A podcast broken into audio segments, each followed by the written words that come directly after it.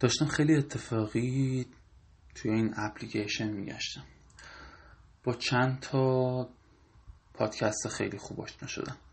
اول اینکه چنل بی رو پیدا کردم. قبلا در مورد شنیده بودم و یکی از خلاصه کتاب هایی که در مورد چنگیز خان بود رو گوش داده بودم توی محل کارم.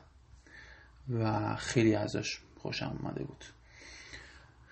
امشب هم به طور اتفاقی دوباره پادکست ها رو پیدا کردم و یکی دو تا از پادکست ها رو گوش دادم و هنوزم دارم گوش میدم.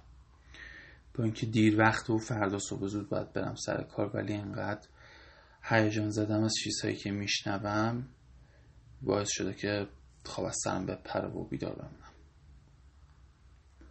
این پادکست هم برای تست دارم ریکورد می‌کنم. به این فکر افتادم که خودم هم می‌تونم در آینده پادکست تولید کنم و توی این اپلیکیشن بذارم.